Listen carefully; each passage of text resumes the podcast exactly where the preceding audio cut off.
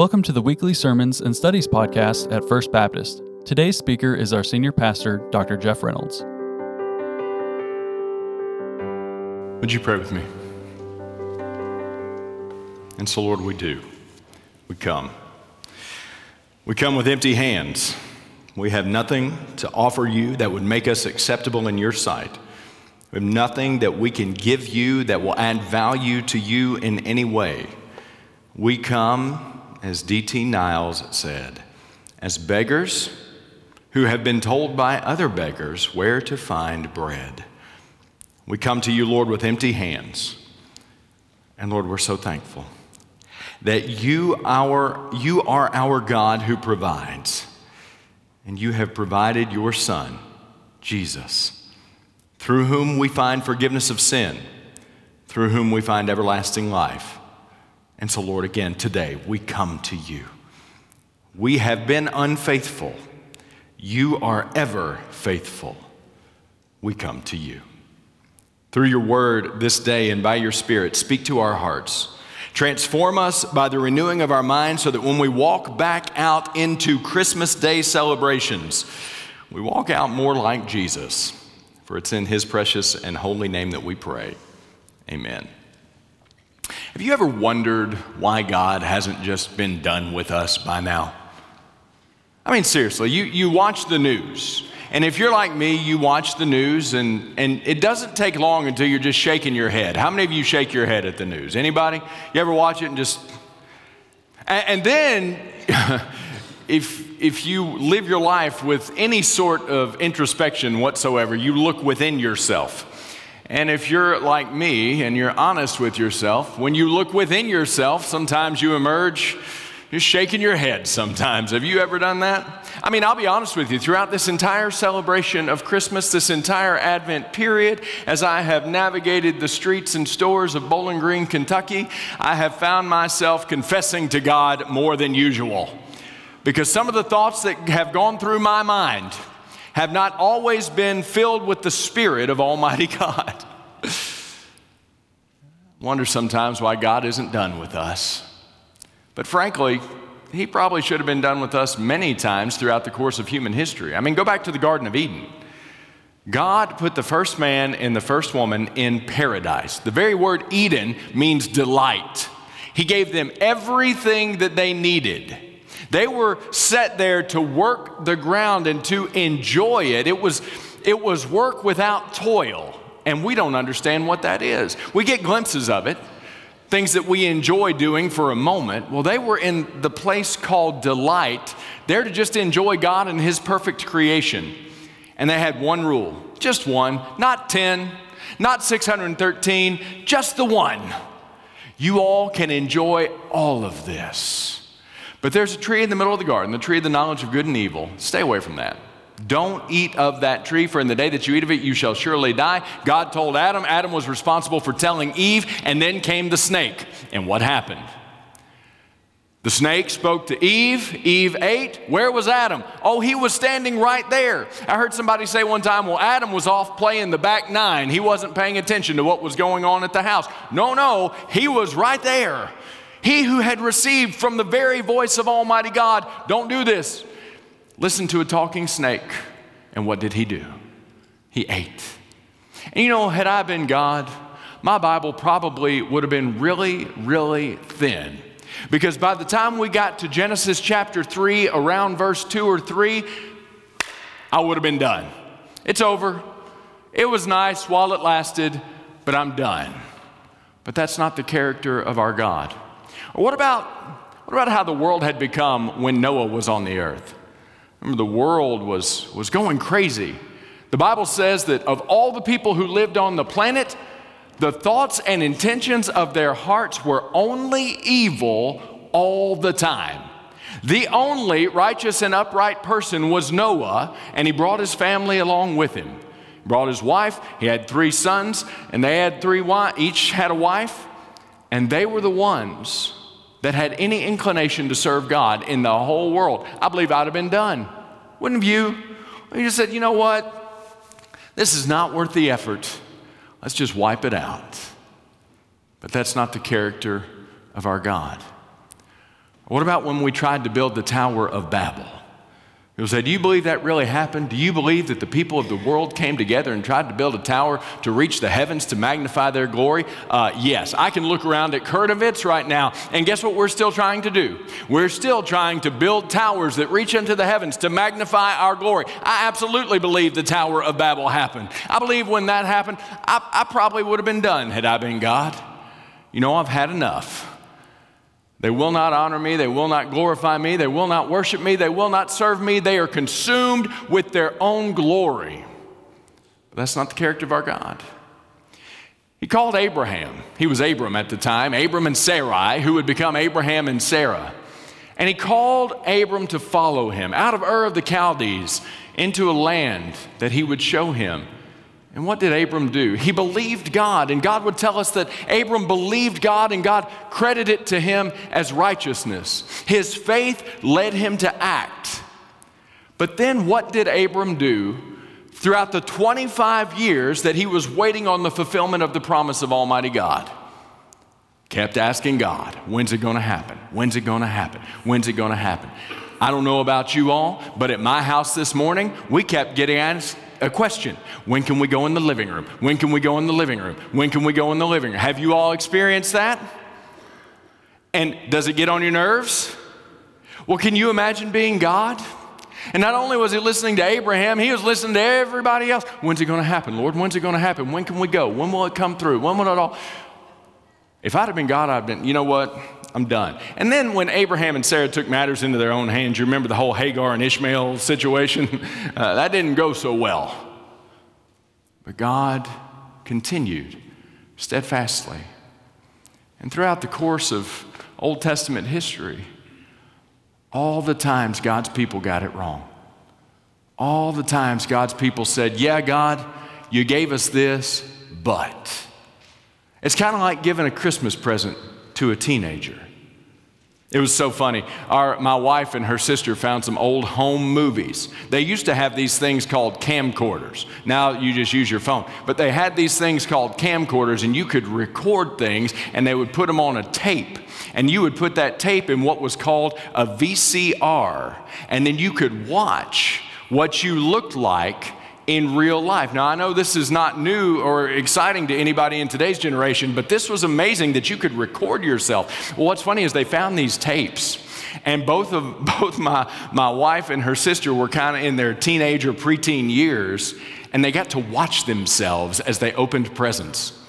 And one of them, I'll not say which one, emerged deeply embarrassed at the way they were acting as a teenager on Christmas morning receiving gifts. It's kind of like I had an aunt who loved to give me clothes, nice clothes, really nice clothes, had little alligators on them. You know what I'm talking about? But I didn't care anything about nice clothes. And so, you know what I would do after she had invested all that money? I would open that present and I would go, clothes. I wish I could go back and shake myself, you know? Well, how often have we done that with God? Lord, you've given me so much, but it's not enough. That's what God's people did. Lord, you've given us manna. You've brought us out from slavery. You're feeding us miraculously in the desert. Well, it's not enough. We need some meat. We're tired of heavenly frosted flakes. We need some meat. I believe I'd had enough. But that's not the character of our God. Or perhaps during that 400 year period, right before the birth of Christ. They, they didn't have a prophet, they didn't have a word from God. And what did they do? Did they seek God more earnestly? No. They turned away to syncretism and to superstition. In the days leading up to Jesus' birth, the religion that God had established had, had taken a turn. It had mixed with a lot of other religions that had nothing to do with the worship of the God of Abraham, Isaac, and Jacob. And they carried around little amulets, little good luck charms, little rabbit's feet, if you will, because they wanted God and they wanted what the other gods could offer as well. They wanted the God of Abraham, Isaac, and Jacob, but they wanted the rains to come and water their crops. They wanted the God of Abraham, Isaac, and Jacob, but they also wanted fertility within their family, and they found that there were other pagan gods that could maybe give them a little help in these other areas. Had I been God, I believe I would have been done. But that's not the character of our God.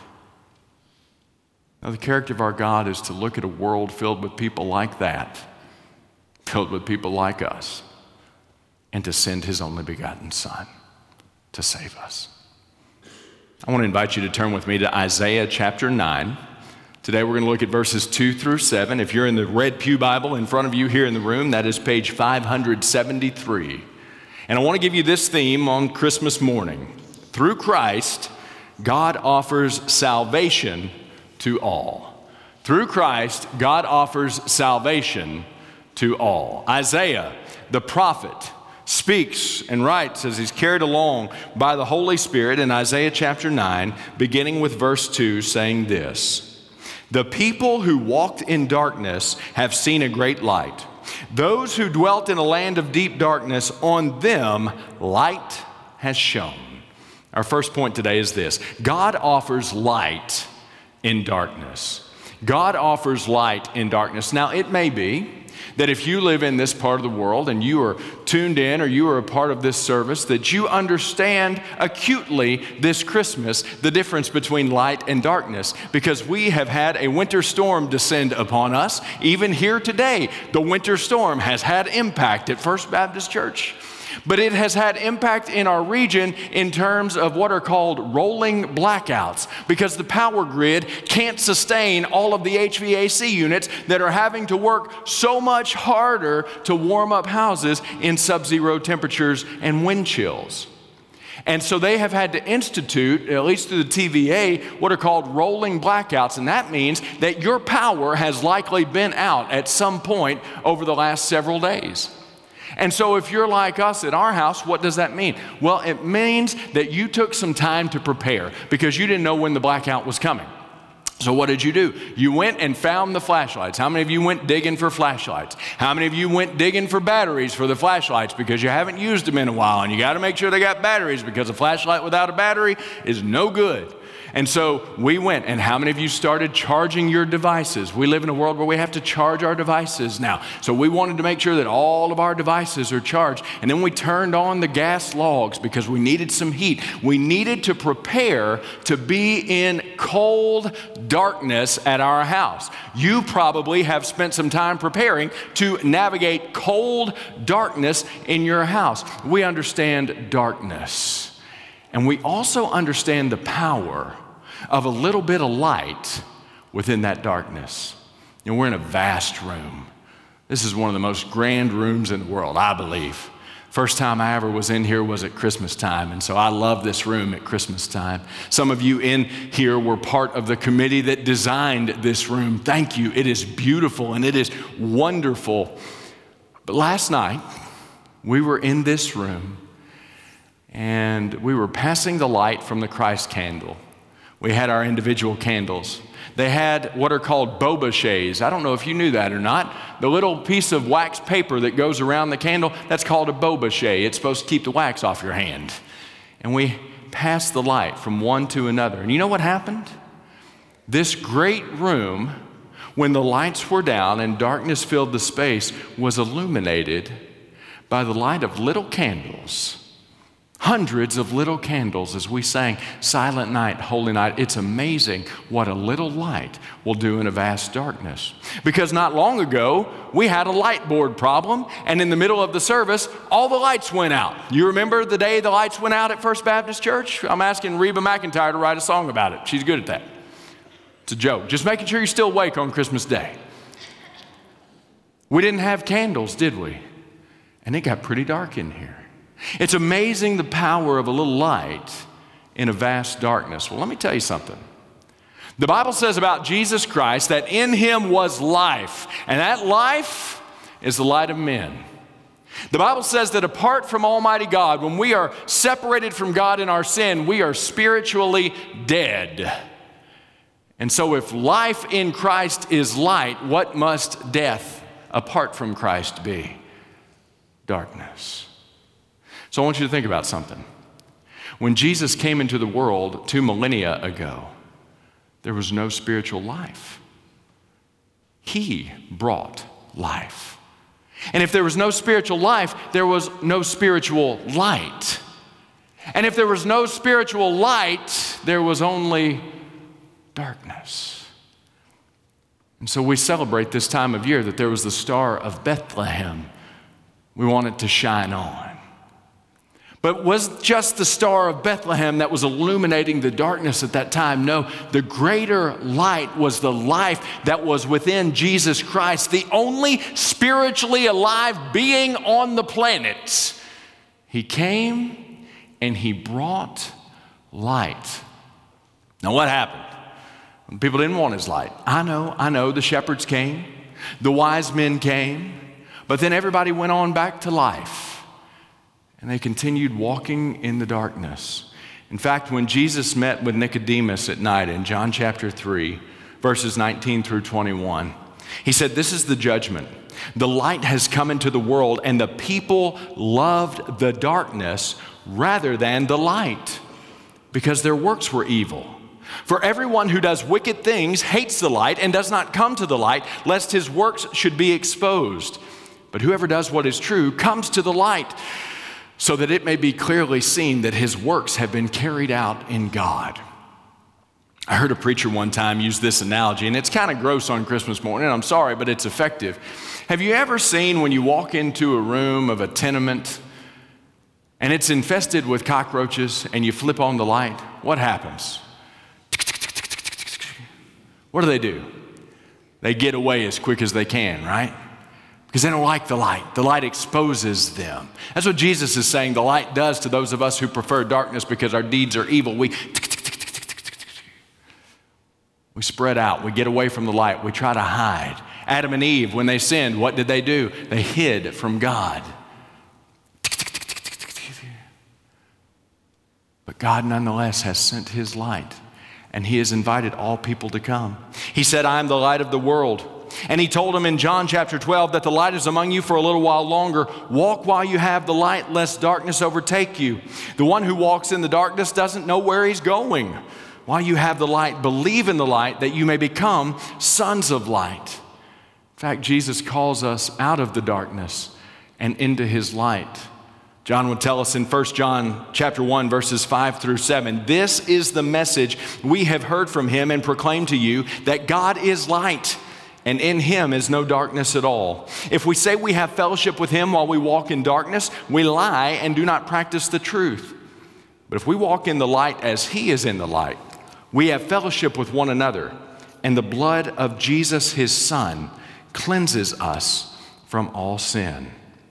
The prophet said seven centuries before the coming of Christ that the people who walked in darkness have seen a great light.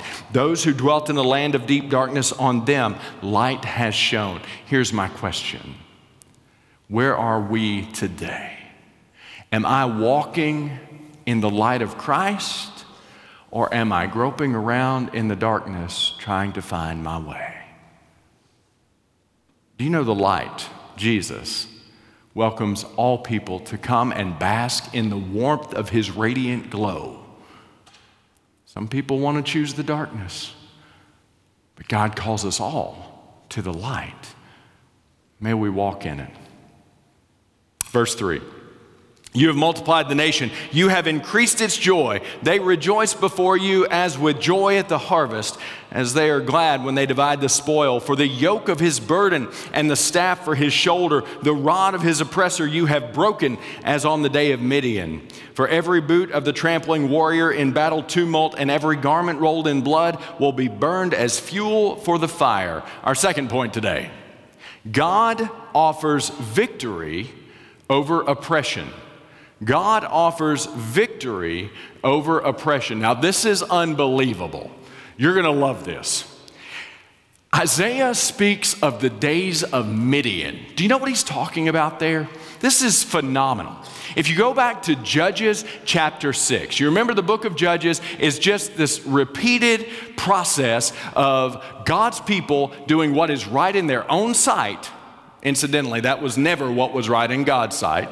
They were doing what was right in their own sight, and then they were incurring the punishment for doing what was right in their own sight and contrary to what God would have them do. And so, what happened? Well, God gave the people into the hand of Midian for seven years. And in Judges chapter 6, it tells us that the hand of Midian overpowered Israel. And because of Midian, the people of Israel made for themselves the dens that are in the mountains and the caves and the strongholds. For whenever the Israelites planted crops, the Midianites and the Amalekites and the people of the east would come up against them. They would encamp against them and devour the produce of the land as far as Gaza and leave no sustenance in Israel and no sheep or ox or donkey. For they would come up with their livestock and their tents. They would come like locusts in number. Both they and their camels could not be counted, so that they laid waste the land as they came in and Israel was brought very low because of Midian. And the people of Israel cried out for help to the Lord. Midian was oppressing them deeply. And so, what did they do? They who had turned away from God were in need of help. Has that ever been you? It's been me. I've turned away from God, done my own thing. It didn't go well. I bore the consequences. And so what did I do? I returned to God and I begged Him for help. I hope you do that.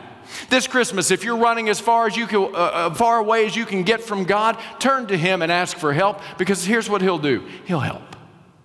Because His character is different from yours and mine.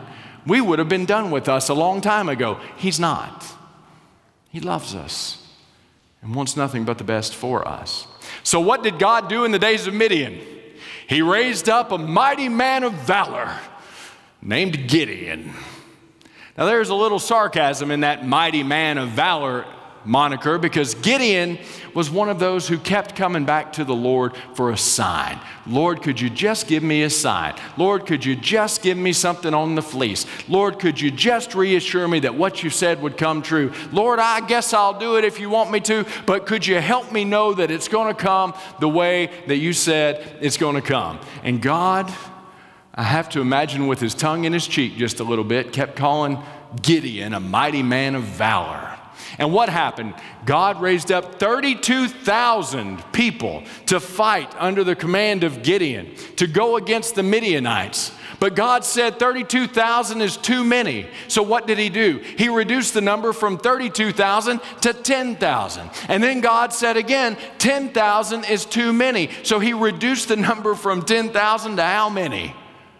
300. Why did he do that? When Judges 7 2, it tells us the Lord said to Gideon, The people with you are too many for me to give the Midianites into their hand, lest Israel boast over me, saying, My own hand has saved me. It's almost as if God knows what we think before we think it. He said, You have too many people. If you win, you're going to pat yourself on the back. You're going to hurt yourself congratulating yourself. So I will take your numbers down to an absolutely impossible contest so that when you overcome the Midianites, you will realize that it wasn't you who overcame the Midianites. You'll realize it was me. It's almost like this it's almost like a vast world filled with human beings who had turned away from God, who were dwelling and walking in darkness, groping around, trying to find their way the best they could. And instead of some amazing sign in the sky that filled the earth and called all people to look up all around the globe, it's almost as if God inserted his greatness into the womb of a little virgin maiden who gave birth in a stable and laid her baby in a feeding trough. It's almost as if God caused his angelic announcement to go to shepherds, just the working folks out there trying to take care of the food and the textiles. It's almost as if God said, I will do this in such a way that no one of any great might and power would look upon this and say, God would do it that way. No, I'll do this in a way that magnifies my greatness. So, what did he do? He reduced the number of Gideon's army from 32,000 to 300 and gave the Midianites into their hand, and they glorified God. What did he do? He sent his only begotten Son through the womb of the Virgin Mary to be born in the little town of Bethlehem. How still we see thee lie. To bring light to the darkness. Incidentally, has his plan been effective? Yeah. In a stable on the other side of the world, in a town deemed too small to be cared about, God has gathered billions and billions and billions of human beings all around the world, and we worship Him today. In fact, as we step into the new year, we're going to talk about the fact that it's 2023 Anno Domini. Now, I know, I know those who are sophisticated say, no, no, no, we call it now the Common Era. It's no longer AD, it is CE, but the joke's on them because the number is still the same and the number is still based upon the birth of Jesus Christ. It is the year of our Lord, 2022, soon to be the year of our Lord, 2023. God did something amazing. He offers victory over oppression, but the victory he gives does not come by our own hand. It comes by His hand, by His grace, and by His mercy. And now, verses 6 and 7. For to us a child is born, to us a son is given, and the government shall be upon his shoulder, and his name shall be called Wonderful Counselor, Mighty God, Everlasting Father, Prince of Peace. Of the increase of his government and of peace, there will be no end on the throne of David and over his kingdom to establish it and to uphold it with justice and with righteousness from this time forth and forevermore. The zeal of the Lord of hosts will do this. How many of you are hearing Handel in your mind? My goodness. Third point today God offers everlasting hope and peace. God offers everlasting hope and peace. Jesus brought light into the darkness, He brought hope to the hopeless, He brought peace to those who lived in nothing but tumult. He brought joy to those who dwelt in the sadness that sin produces, all because of the great and amazing love that He has for us. And one day, for all of us who are in Christ, we look forward to a day when all will be made right. There will be no more suffering, there will be no more sorrow, there will be no more ache. Some of us on this Christmas morning are dealing not only with the joy of Christmas Day, but we're dealing with the ache of loss, the ache of difficulty. I want you to hear in Jesus' name, God sees you and He meets you where you are. But I want you to hear the hope that He gives through Jesus Christ that transcends this world. This world is not all there is. For one day, the kingdoms of this world will become the kingdom of our God and His Christ. That's already been inaugurated in a little stable in a little town of Bethlehem. That's why we're gathered on Christmas morning but one day all will be made right. And I want you to hear something. In Revelation 19, verses 11 through 16, here is a glimpse of what is coming. Then I saw heaven opened, and behold, a white horse. The one sitting on it is called Faithful and True, and in righteousness he judges and makes war. His eyes are like a flame of fire, and on his head are many diadems, and he has a name written that no one knows but himself. He is clothed in a robe dipped in blood and the name by which he is called is the Word of God. And the armies of heaven, arrayed in fine linen, white and pure, were following him on white horses. From his mouth comes a sharp sword with which to strike down the nations, and he will rule them with a rod of iron. He will tread the winepress of the fury of the wrath of God the Almighty. On his robe and on his thigh, he has a name written King of Kings and Lord of Lords. It appears this day that the government does not rest upon the shoulders of Jesus, who is the Christ. But I can assure you that the day is coming when it will. And for all who trust and follow Jesus, all who have repented of sin and, and given their lives to Jesus Christ to trust and follow Him, that will be a good day. For those who have not, That will be a terrible day. For someone has to pay the price for our sin. It's either us or it's Jesus. Before Jesus came, it was all on us. That's the best we could do to bear the weight of our sin in God's righteous judgment of our lives. But God so loved the world that he gave his only begotten Son, that whosoever believes in him should not perish, but have everlasting life.